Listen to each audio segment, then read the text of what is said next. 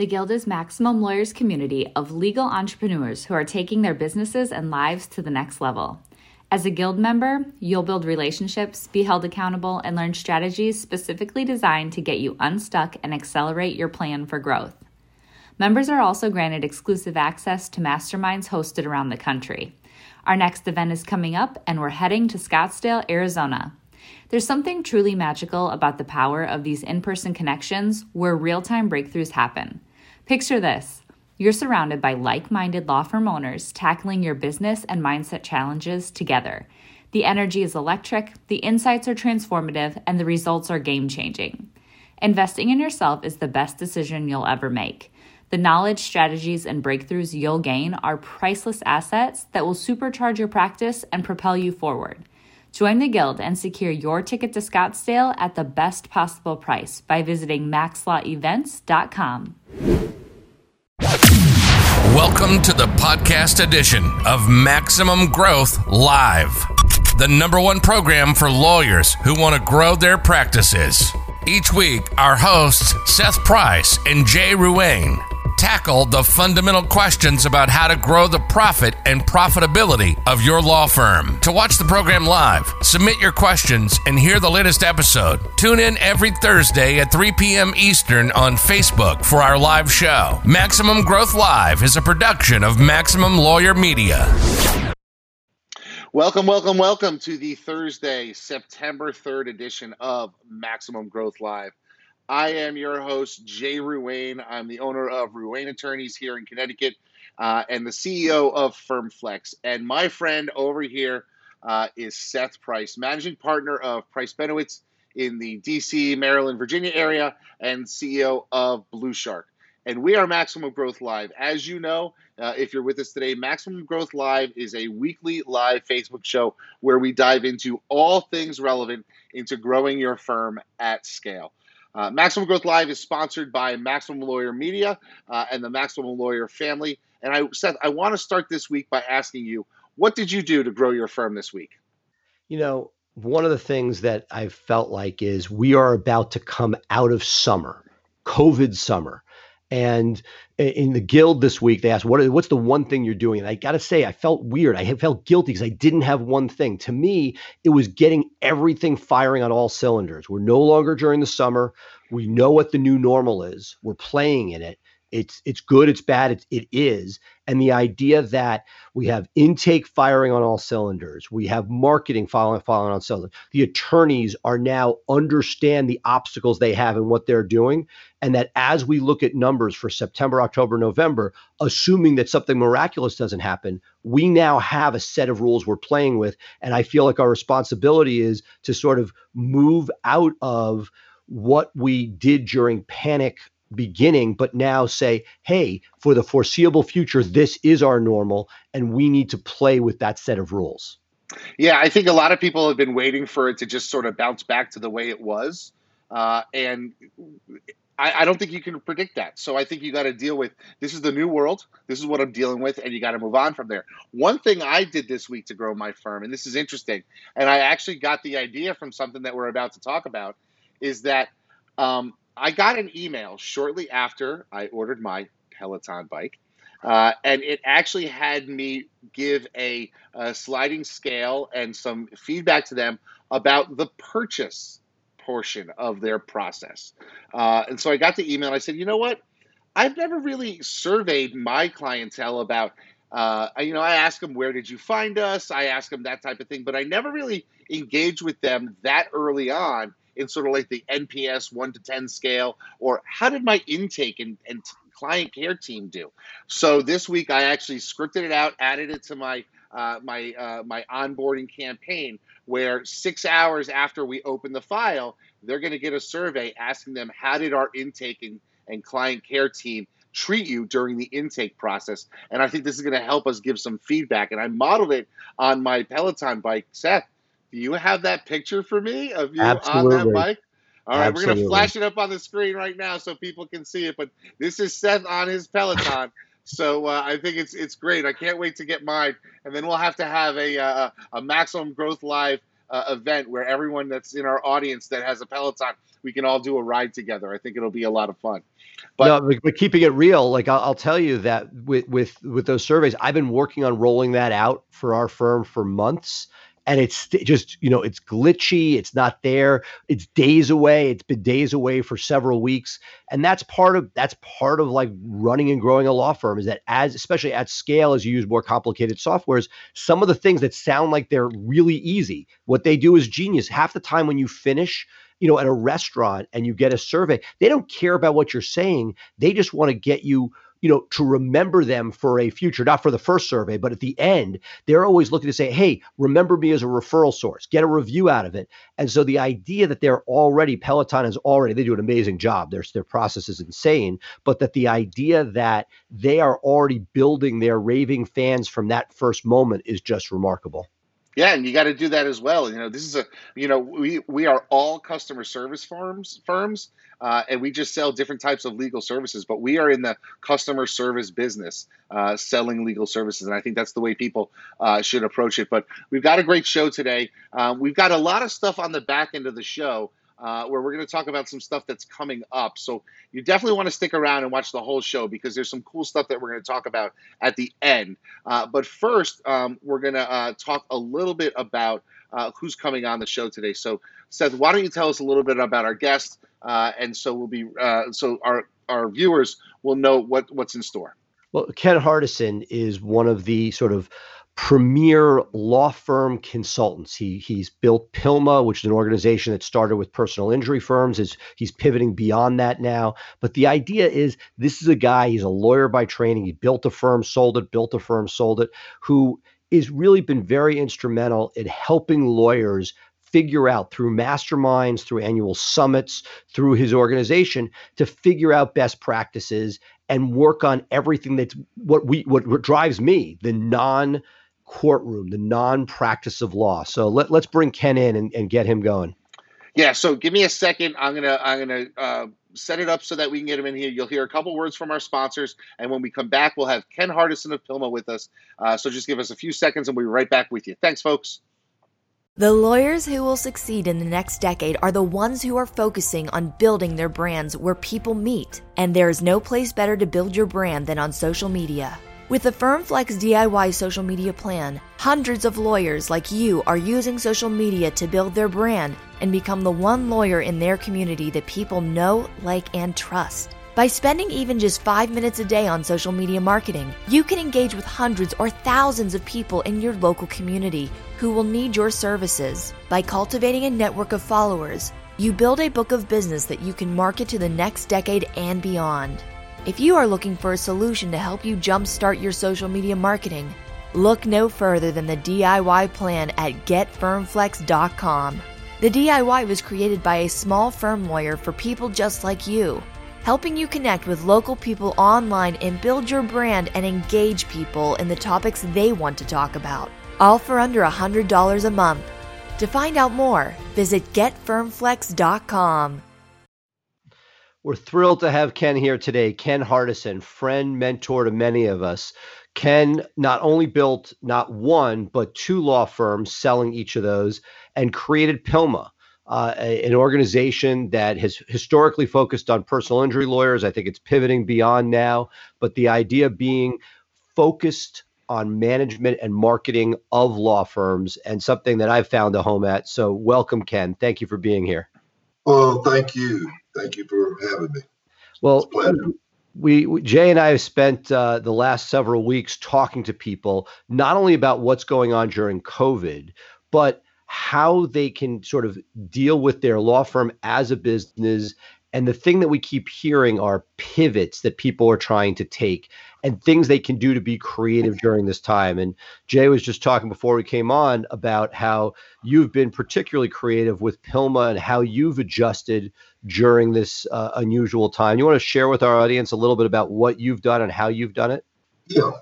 So, you know, one day we were right when it happened, we were we were promoting our big event. We have a big annual event in June down in New Orleans and we were just setting record goals. I mean, this was going to be a big one. I expected five, six hundred lawyers, And when this happened, we just said, you know, this is not time to be selling. Uh, this is a time to be giving. So what we what we we kind of surveyed our members and found out what they were needing, and so what we we created this whole uh, COVID resources center, uh, how to survive, you know.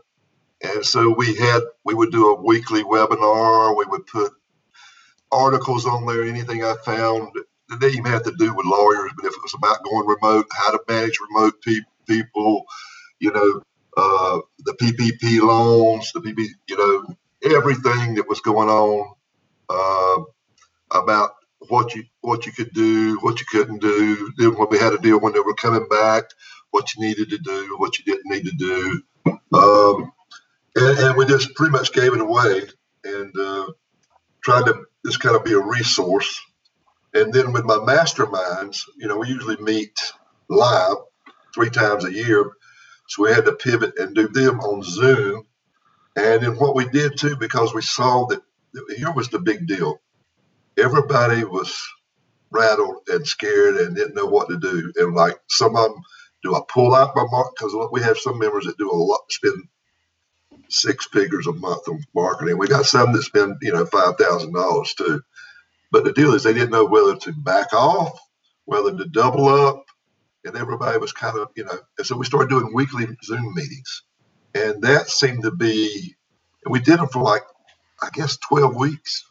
I kept doing them until there was hardly nobody showing up and everybody was getting back. And I said, you know, I thought it would probably just last eight weeks, but it lasted about 12 weeks. And um, so we did all those things. We uh, canceled our event. We put on uh, a virtual internet domination boot camp uh, back in May.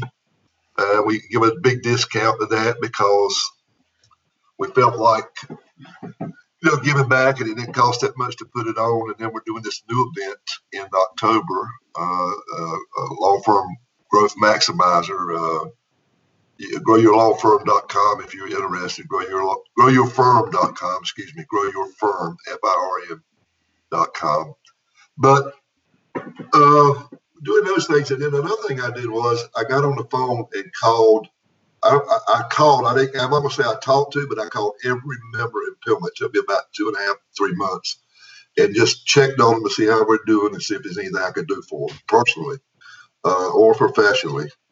Uh, and, and Ken, and, what, what, are you seeing as you make those calls and you're speaking to everybody? That's what I think. One of the great things about what you do is you sort of have your you you you see into all these different firms. What have you seen generally for the firms that are excelling during this time, and what what are and what are you seeing for the firms that are struggling, calling, saying, "Hey, I need help"?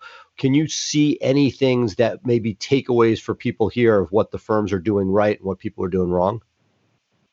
Well, I think what I've seen is that the smart law firms didn't go in and just fire everybody or lay everybody off. They, they tried to hold on to their good people. Um, and uh, they did start working remotely and they started, uh, the ones that are doing successful with it are the ones that have a lot of communication. Uh, and, and that's at least once and not twice a day. And it's funny, I've been running PILMMA remotely for three years. So we've been having, we call, call a daily huddle every day every day, uh, lasting about seven to 12 minutes. Uh, and then we have a weekly meeting that lasts about an hour. And then we have a monthly meeting that lasts about three or four hours. And so nothing really changed for PILMMA itself, but I got the, the law firms to, to buy into this, the ones that I could. And the ones that did, they seemed like they were doing a lot better. And then the, what I saw is that they were monitoring but not really spying on their employees. And some of them were actually doing better, and then some of them were doing worse. But I think the ones that had kids at home that were small or whatever were bothering them. I think they had a problem, and they can't help that. So what they did though, they tried when the, when things started lightening up, they started bringing in the people that weren't doing as good at home, you know, and then they left the ones that, because they wanted the space. They, needed the space distance, the six foot distance stuff in their offices, so they had they couldn't bring everybody back. Um, and I think all of them looked, uh, you know, looked at their marketing, and, and, and it depended on where you were at and what your, your theory was. Uh, we, we, had a lot of smart ones that were doing TV that were able to negotiate and get uh, twice as much TV or twice as much radio for the same price. Uh, had some that even got billboard companies to give them extra three or four months on their contract. You know, uh, we had some that were negotiating their leases, getting some kind of, uh, you know, deal on that. They were getting PPP loans, uh, and then uh, they were. I got them to call their clients. I mean, I had one lawyer. I said, just call your clients. So they were getting people in their office to call them. I had one lawyer that called and picked up like six new cases in one week just by calling his old clients or his, his present clients uh, and just checking on them. And then some of them went further and sent letters out to all their present clients and old clients, let them know they're here for them. And they, he picked up like 20 something cases. Wow. Just because people, you know, what is it? They know you, you, you care. Um, so that were the smart ones, I think, that did that. And uh, yeah, I think that was like that was that was some of the main major things. I mean, you know, and uh, you know, Ken, one of the things that we get asked a lot is, you know, sh- you know, people sort of say, "Hey, I see if this much revenue coming for this practice group," and people come to Jay and say, "Hey, I'm thinking about pivoting into another practice area." Um, want to get your thoughts. I remember I went to an early PILMMA and realized about a third of the room was doing SSDI, and I was like, "I got to go do it." I built the website, did it. I realized it wasn't for me in my in my market. My, I didn't know what I didn't know, but the cost structure in an urban environment is not a good place to be, in my opinion, for an SSDI practice where you want lowest labor, lowest rent. What are your thoughts on when people come to you and say, "Hey, I want to expand my pie"? What you know, what what what type of advice do you have for somebody? Yeah, what what I see. This is a what I think you can expand it, but don't go into a whole different practice area. Just kind of uh, niche out in some of other areas in your area, like like if you're a domestic lawyer uh, and you just do general. Maybe you want to really, because this is going on, really push some content out there about domestic violence. You know what I'm saying? That shit's going on, right? It, it goes up when people stay with it, right?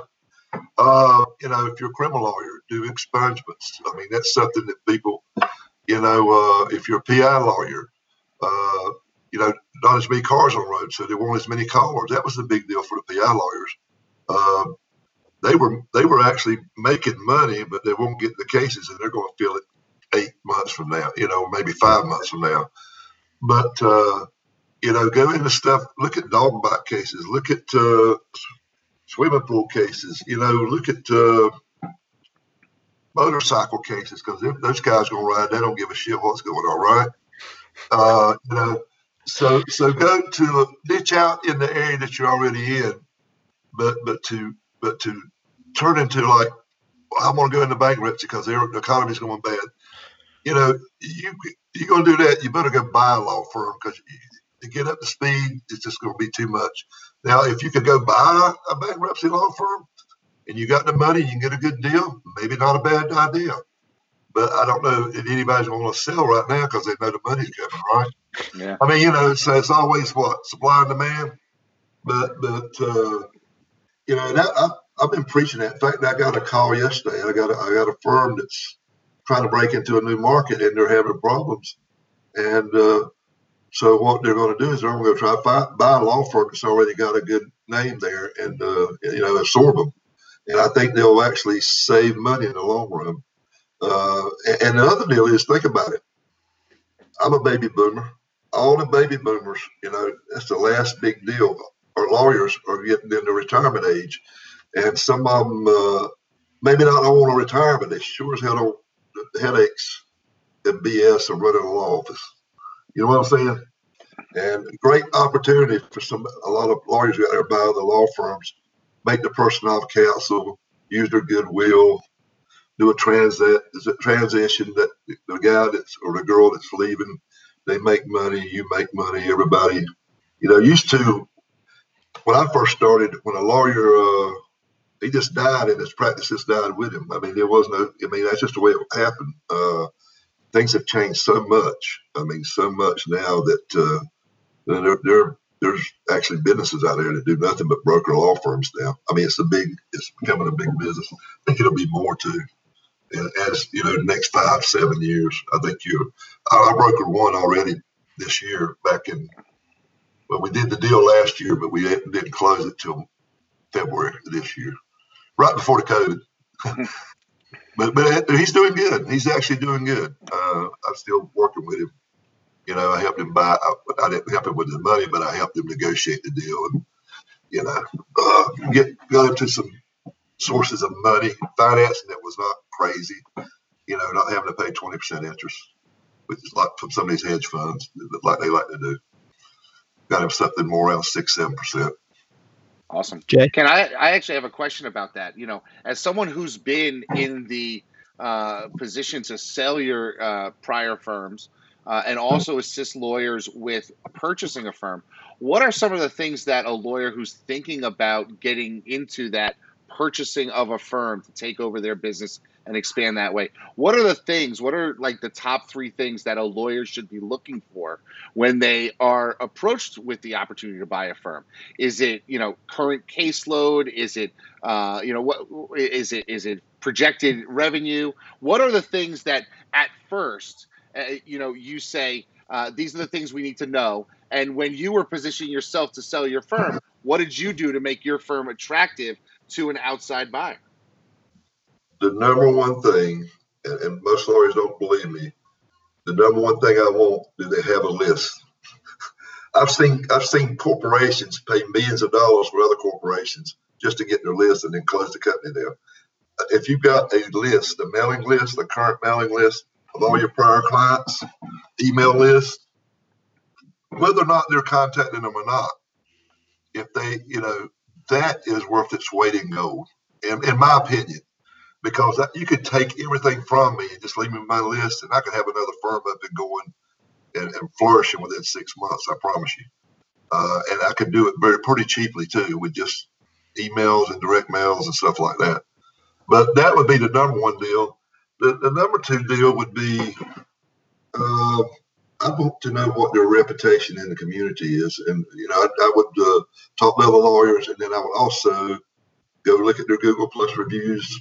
I mean, that's going to tell you most of what you need to know. Uh, and then I, I want to know what is, why are they wanting to sell? You know, uh, is there something there? I, you know, is there something there I need to know about?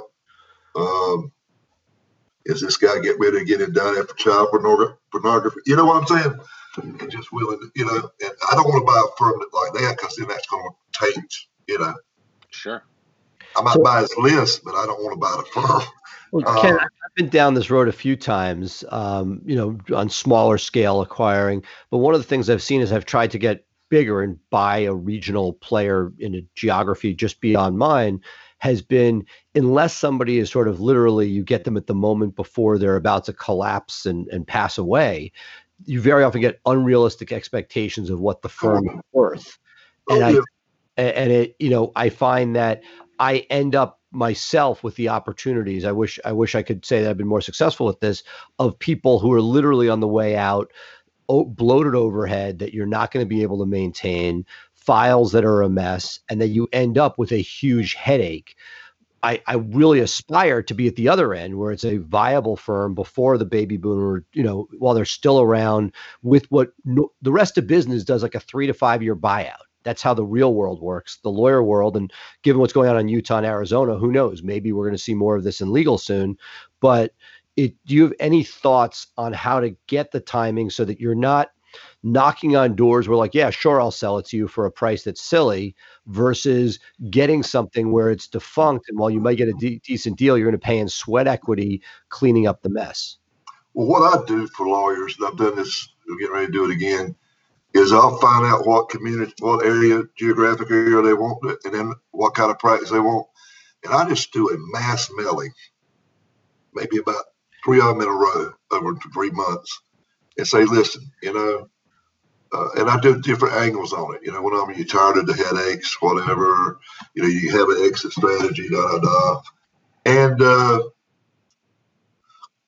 find somebody that wants to sell. Don't try to talk somebody into selling that don't want to, but just give them these things about you know what are you going to do, da da da. maybe there's a way I can maybe I can help you, hook you up with somebody that can take these worries off of you, still let you do what you want to do, still make some money because you know protect your family, your state, things like that. But but you're right. I mean, uh, one I did, not the last one, but the one before, like two years ago. Uh, we we I had to go through. I had to kiss a lot of toes to find the prince uh, because everybody thought it's like when you sell a house, you always think it's worth more than it friggin's worth because it's your house my car, my house, it's worth. You know what I mean? You know, you know. Uh, even more, I would argue it's even more so than the house because it's, yeah, it's your yeah. baby, and whether or not the revenue is irrelevant. It's your people. It's this whole thing that that mm-hmm. has nothing to do with you know numbers. And uh, you know, again, given that there's that window where you need the motivated seller. Clearly, as we're both saying, you need somebody who's motivated to sell but not so motivated that there's nothing left. Um, I have a particular deal on the table right now on the immigration side, and the group has wound the firm down so much that while the pricing is fine, the lifting, the labor, the mental anguish for myself and staff would be so much that I'm not sure the juice is worth the squeeze. Yeah. And that's what you got. I mean, yeah, you got to look at that too. That's like I say, why are they wanting to sell? I mean, you know, they already wound it down. I mean, you ain't got much to sell really. Although I tell you, I, I did this back. This is years ago. This is back in the in the eighties, man. Older older lawyers there in, in, my county when they died, I'd go to their spouse and try and, and buy their phone numbers and give them like five hundred dollars.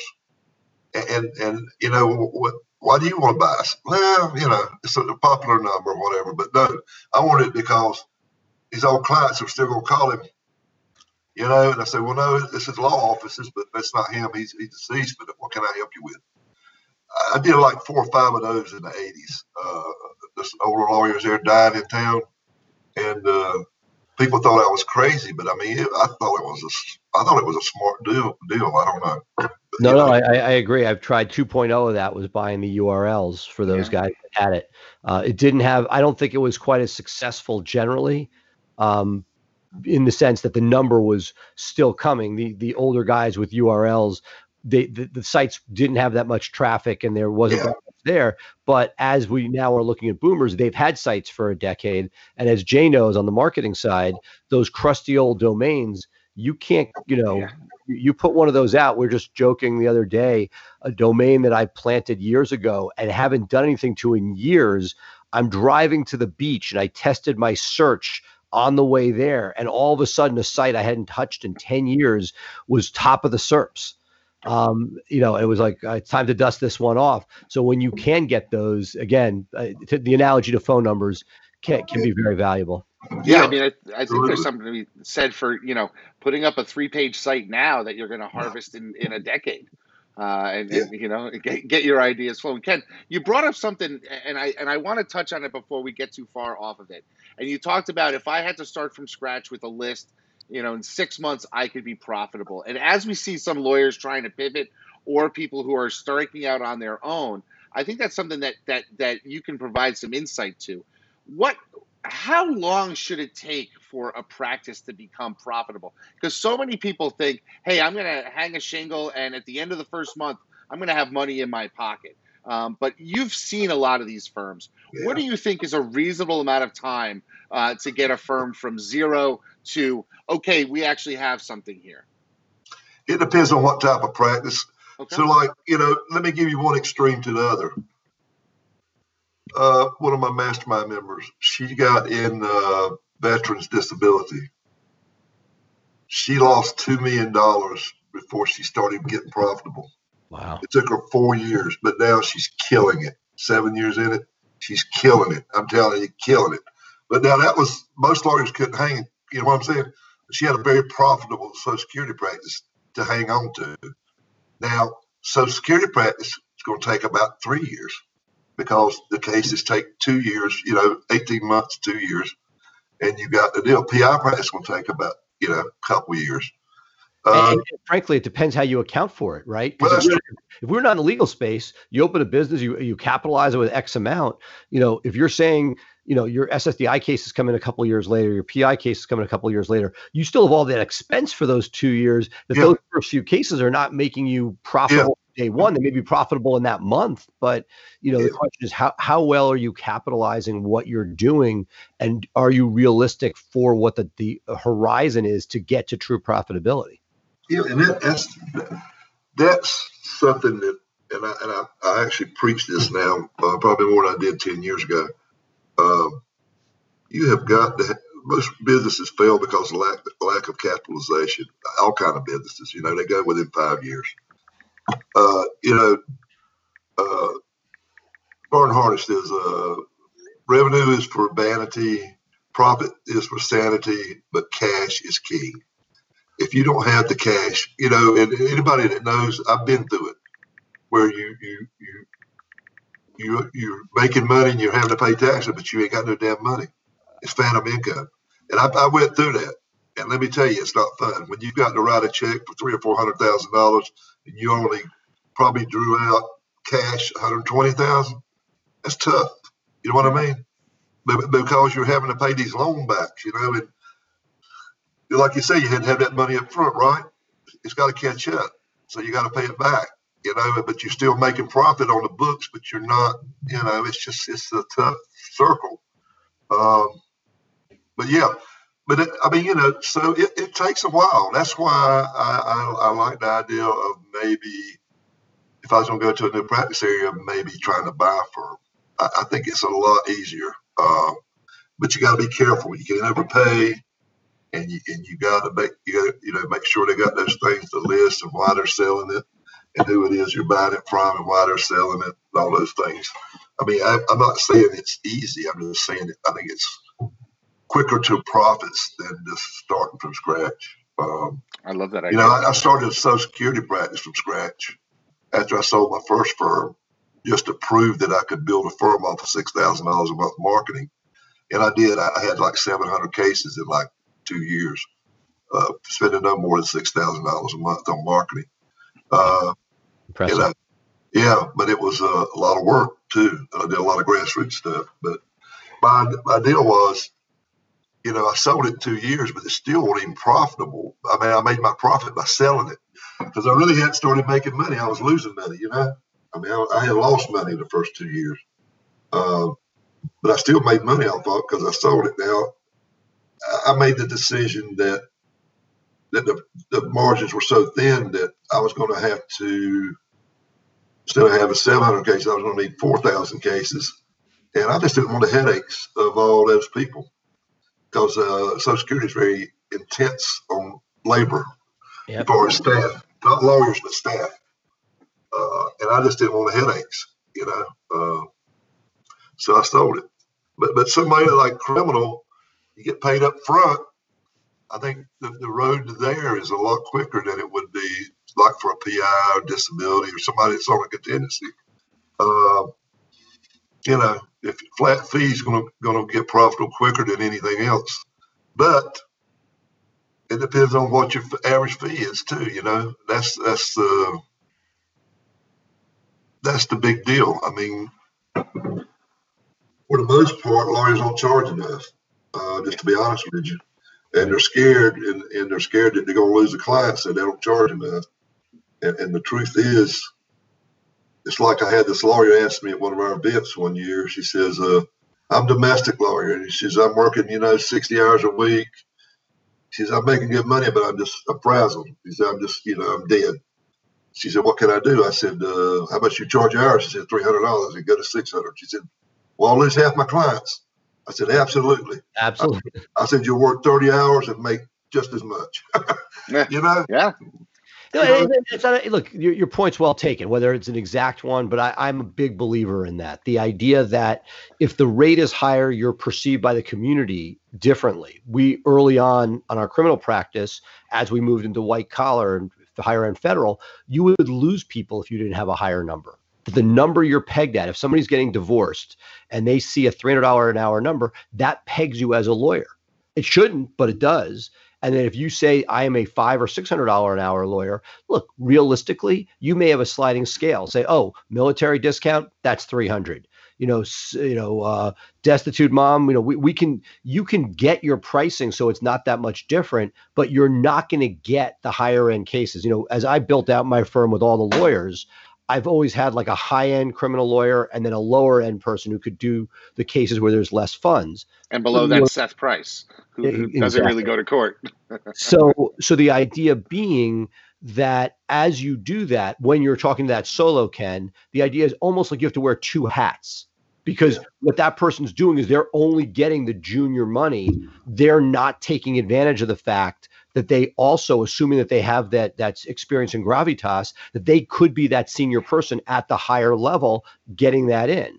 You know, again, they could say, I'm only there, but the idea that if you are one person, you don't have associates yet, the idea that you have to play both ends of it to be yeah. uh, to be viable or to be most profitable, I should say. Yeah. Jay? So, Ken, tell us a little bit about your October event because I know uh, some of the people who are watching might be interested in that. Yeah, it's uh, it's something uh, you know with COVID we had to kind of pivot again, and so I'm doing something I've never done. I uh, I'm going to do an event that's three days, like from 11 o'clock Eastern to 5 o'clock Eastern, like Wednesday, Thursday, Friday. But I think it's the 15th. I can't remember. It's like October 15th, 16th, 17th, I think and it's really going to be me. Uh, probably 90% of it's me. Uh, and I've never done this before. Usually, big events we have three or four days, I might speak twice.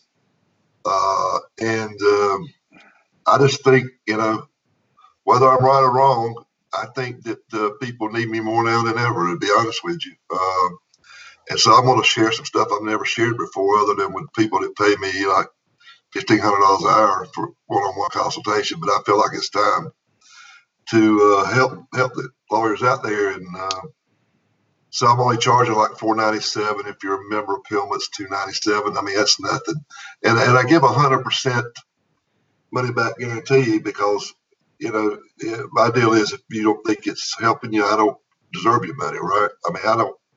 I enjoy what I do, and if I'm never, nobody's ever going to say that I took your money and, and, ran. I mean, because I'll just give you your damn money back. I don't need it. Not that bad. You know what I mean? I, I can't. I, do. I was. I went to your first event over a decade ago, and I remember seeing that offer. I'm like, well, if he's willing to make that offer, um, you know, I'm in. And over the years, have, have, you actually more than a hand, more than two or three people ever come up to you for that? Zero. Zero, Zero in 11 years. But I expect it any day. You know, I expect the next one. somebody's going to do it. Somebody's going to do it. Right? You know, you'd be happy to do it. I try to think of it that way. I wish we could 100% be this way with clients, Jay. I don't know if you're the same way, but if you have a traffic matter, somebody's like, I don't think this was right. You know, you did the work, you've earned it. But if somebody's really not happy, you know, anything you know, make that person happy. I got to tell you, that happened to me uh, three weeks ago. We had that hurricane here, knocked out power. I had a client who, against my advice, opted to start a hearing before I could get to internet access.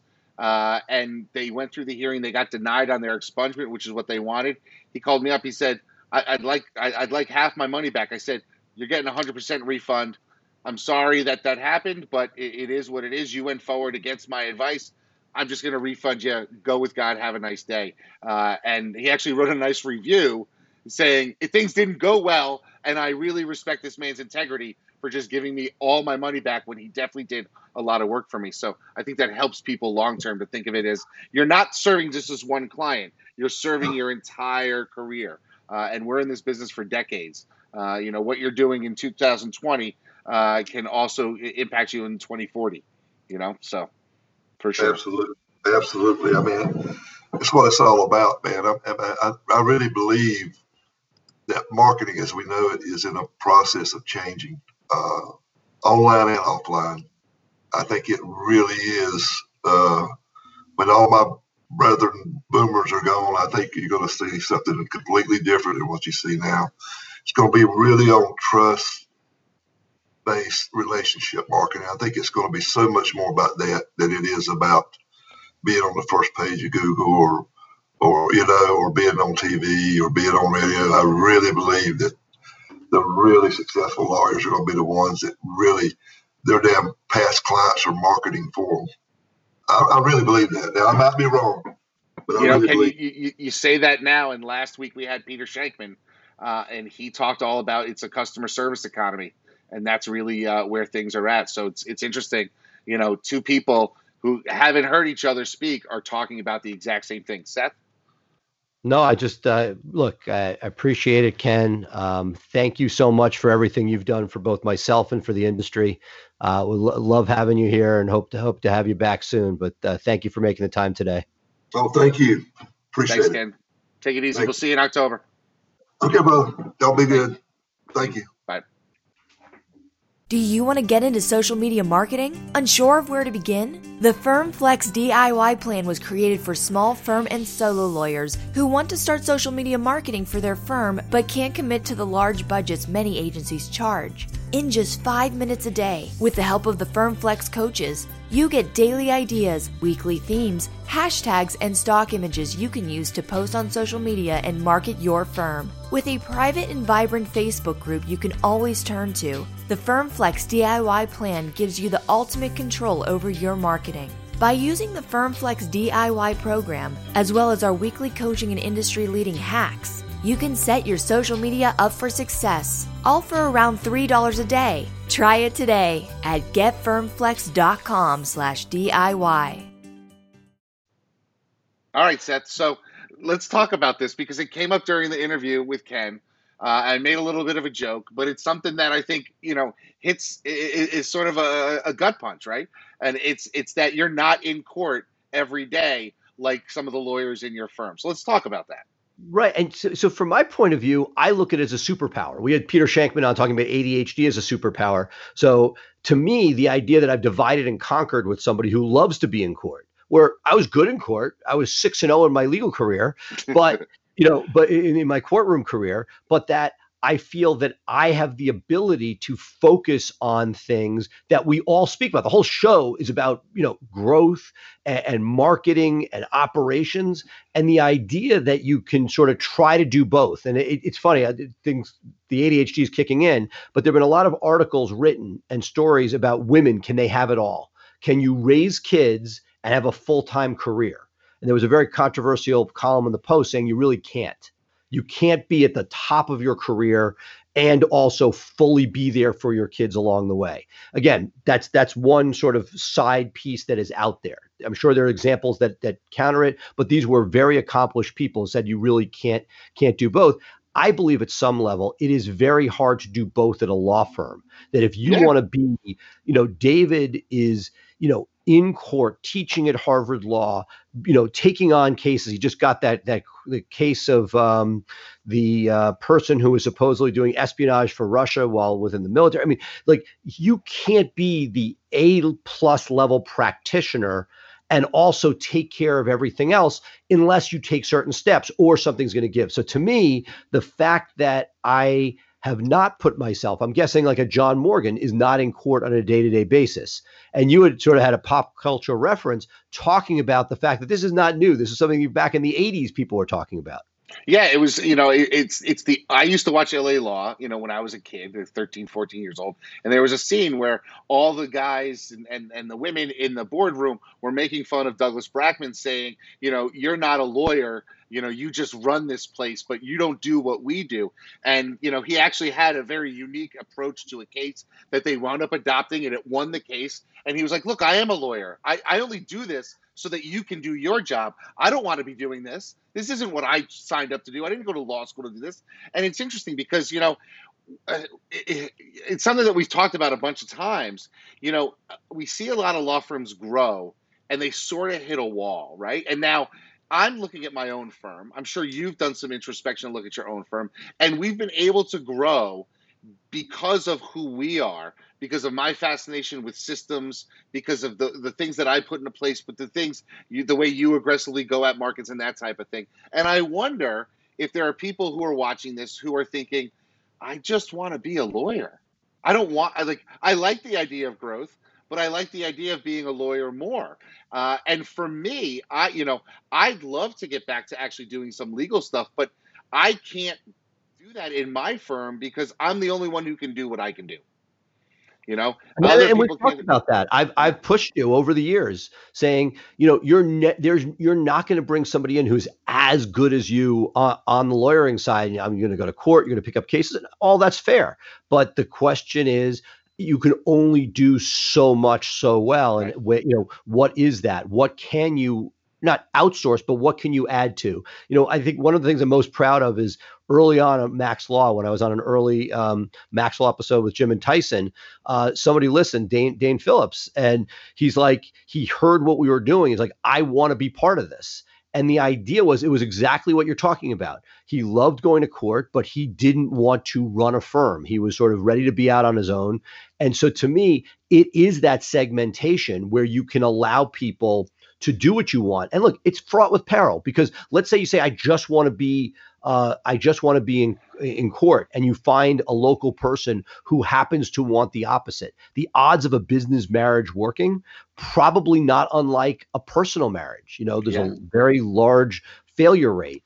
So again, what I've loved about Price Benowitz is the fact that we've been able to bring people on and work them into our system so they could have their own practice within our practice to actually practice and have intake and marketing and and, and ops and everything else taken care of for them. The thing that I, I sort of look at is as we talk to our many of our listeners who are like, hey, how do I find that missing piece? You got to do one of two things. You either have to go out and buy it and hire somebody to do it, or, and that may not be cost effective, or you got to bring somebody in with equity who's going to balance you out and pick your poison right? You're you know while while you're you know you have the lion's share of what what the profitability of your firm is but you have a lot on your shoulders.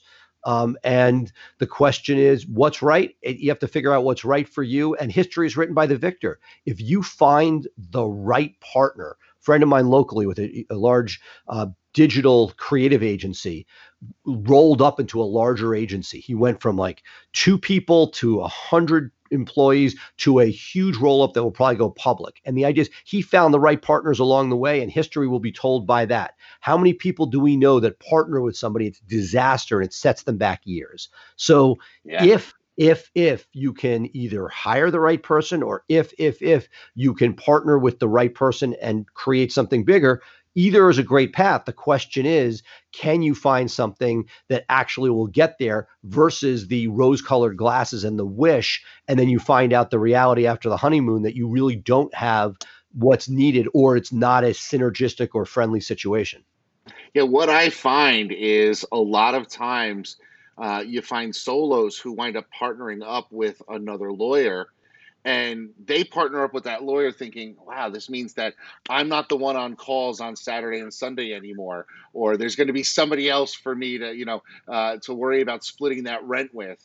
Uh, and what they really are getting is another person and all of their problems that now they have to solve. So your problems go for 100% yours to now 100% yours and 50% of somebody else's. Uh, so you're really only adding work to yourself by adding uh, a partner to the mix sometimes if it's not done with the right sort of introspection and vision. And this goes back to stuff that we've talked about in the past. And it really is what is your vision for how you want to practice law? That should be your overarching decision. Um, you know, there are a lot of law firms that have grown and scaled because that is the vision of the partners who are making those decisions. Uh, but there are simply some that decide to stay and, and, maybe they add one or two associates, maybe they add more staff, but they don't want to necessarily get large to 40 lawyers, 60 lawyers, 100 lawyers and staff because that's just not part of their vision and they've made those concrete steps. I'm going to tell you right now, I'm happy where I'm at. I may, you know, I may add one or two staff. I may, may add one or two lawyers, may subtract one or two lawyers, but I think I've decided to. I, am maxed out. I'm, you know, I'm, I'm nearing 50. I don't want, I don't want to have to put in the effort to get to get huge. I just don't think it's for me. Um, and uh, and it's taken a long time to come to that decision. Uh, so I've grown, but I think I'm going to cap my own growth. Uh, maybe not necessarily in profitability, but in size. That's the way I'm looking at it. Um, well, if, I know if Vegas, would, if, if, Vegas would take odds on it, I, would probably bet against it. But you know, meaning that, that, that, that, we may not see the last of uh, Ruane Attorneys in its uh, expansion. But it's another thing. I would say I'm going to sell Price Benowitz when they want to get into Connecticut. That's what I'll do. Uh, you can buy my firm we'll, we'll, end up with uh, PB&R. Um, yeah. so, so we, you know, when you one of the things you mentioned is people look at business partners because that's a, could be a topic for an entire show. Is how do you find a business partner? right? And a lot of life, a lot of business life, I relate back to dating. I'm probably get myself sued at some point because I use it with employees, whether it's recruiting, it's the same dating, whether it's clients on intake, it's you know, it's all about that dating dance. And I feel that very often when I look at how people choose to be law partners, you see really dysfunctional uh, courtship going on where you know somebody, but it's sort of like being friends with somebody and then deciding to get married and not having those tough decisions whether in the personal side it might be what religion are you? Are your can i live with your your in-laws going to drive me so crazy it's going to end the marriage? Do we want to have kids? How many like all those decisions and i see those hard questions that really need to be asked along the lines of what you were just talking about which is what do you want? You know are you interested in doing working in this part of it? Is it actually synergistic or is it two people talking about what they want? So two things happen. You get into the marriage let's assume that it's good for a moment but two things happen. One is what people say they want isn't always what they want which sucks. It's true on the personal side. It's true, you know, of every profile uh, that when I when I dated, people love their family and love to travel, and you find out that they can't stand their family and hate hate leaving their home. You know that what people say is not necessarily the, the, actually what they believe. But secondly, people change so that you're in this marriage now with somebody, and things happen their marriage breaks up. There's a substance abuse issue. Their marriage, uh, their their marriage is good, and their family grows, and they want more time at home. All of those things are such variables, and that not that look. If you thought about it too much, you'd never do anything. But thinking about it smartly, knowing all of those variables, and asking at least the threshold first questions, Jay, that you referred to a moment ago, so that you have an idea are we both getting something that complements each other versus two people that want to be the front man. And you hear this a lot who don't want to practice and want to focus on marketing. If you have two people that are aspiring to do the same thing you're no better off than you were before. Yeah you know it's interesting. I i, I get into this uh, debate sometimes with my wife uh, and she's going to hate the fact that I'm going to bring it up, but you know, she has a tendency to try to maintain relationships for you know 20 30 years. And i said you know some of those relationships you you became friends with those people merely because you lived in close proximity to them not necessarily because you had a lot in common with them uh, and so you now that you're older and wiser and you're i don't want to say set in your ways but you've sort of decided certain things about your life those friends may not necessarily be true friends anymore um, if they ever truly were. Um, and that's something that I think you got to look into. You know, it's nice when you're undergoing the shelling of the daily practice of law, when you're being fired upon, to have somebody else in the foxhole with you.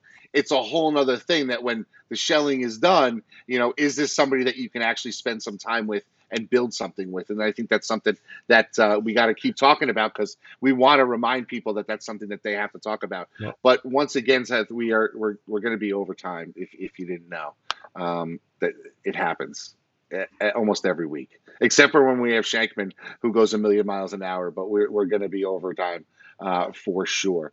Um, so you want to leave it with this? I got a couple things to talk about. Um, first off, if you want to take this on the go, you can subscribe to our podcast. It's available on all of the podcasting platforms, uh, or you can get us through the Maximum Lawyer podcast. As you know, we are sponsored by Maximum Lawyer Media, uh, as well as my firm, FirmFlex, and Seth's firm's uh, BluShark. Um, but we have been working on a bunch of things uh, for you guys in the coming weeks, and I think it's going to be some cool stuff. Uh, so we've got uh, a new segment that's going to air next week uh, let's book it with Ryan McKeen. Seth, you know Ryan. Uh, so tell me what you think he's going to bring to the next year. Well, look, what we're trying to do is a have some fun and b bring as much value as possible. So Ryan is just a, a great innovative attorney who is also bridging the gap between amazing practitioner and creatively running a firm and building it out. Uh, it's just awesome to watch in action. And the idea that he's going to do something which I, I have I am dying for, which is to basically do a deep dive on a book a week. I don't always have time to read all those books, but I'd love to sort of be inspired, get enough takeaways from him, figure out which ones I want to spend my time on, uh, you know, reading fully. But I uh, can't wait to have Ryan uh, and create different segments. So let us know what it is you're interested in, and if there's a, a particular book you want Ryan to uh, to focus on, or something that a topic for the show, uh, bring it to us. But uh, I'll leave Definitely. you, Jay, with this. Um, you know, I'm closer to your to your wife in the sense of I hold on to people for many many years. Uh, but it is interesting that while I do it for myself, when I'm out there and I see over the COVID period and you watch people's social interactions from a distance, you do see it's fascinating when you do see relationships that are out there, easier to see in others than in yourself, that are really dysfunctional but have just stood the test of time. And it's it's and it, the analogy can be brought to the business world it's it's not dissimilar. There are relationships in the business world that are you know that were served a purpose for a long period of time, but have sort of outlived that. And you have that loyalty piece. You're not going to give up true friends over that. But very often, as I think you were alluding to, where where the friendship really has devolved and it's really just an obligation, it's a much tougher tougher uh, thing, and maybe a, a future discussion for us here. Yeah, I think that'd be a great thing to talk about. And the other thing, uh, before we go, we are bringing back our hot seats. We've done some a couple of weeks ago, and uh, if you're interested in being in a hot seat, you know, let us know down below in the comments because we'd love to have you talk through your growth problems, see what we can do to help you out. We'll bring you on a show, uh, and we'll give you some unbiased, free advice. Uh, and see if we can help you get to the next level because that's what we're here all about at Maximum Growth Live. So, with that, we're going to end this show this week. I am Jay Ruane. He is Seth Price over there. Thank you so much for being with us, and we'll see you again next Thursday on another edition of Maximum Growth Live. Bye for now. Thank you for listening to Maximum Growth Live. Please remember to subscribe to our podcast for the latest episodes and tune in live on Facebook every Thursday for our live show. For more information, visit Maximum Growth Live on Facebook or MaximumLawyer.com and be sure to share us with your friends.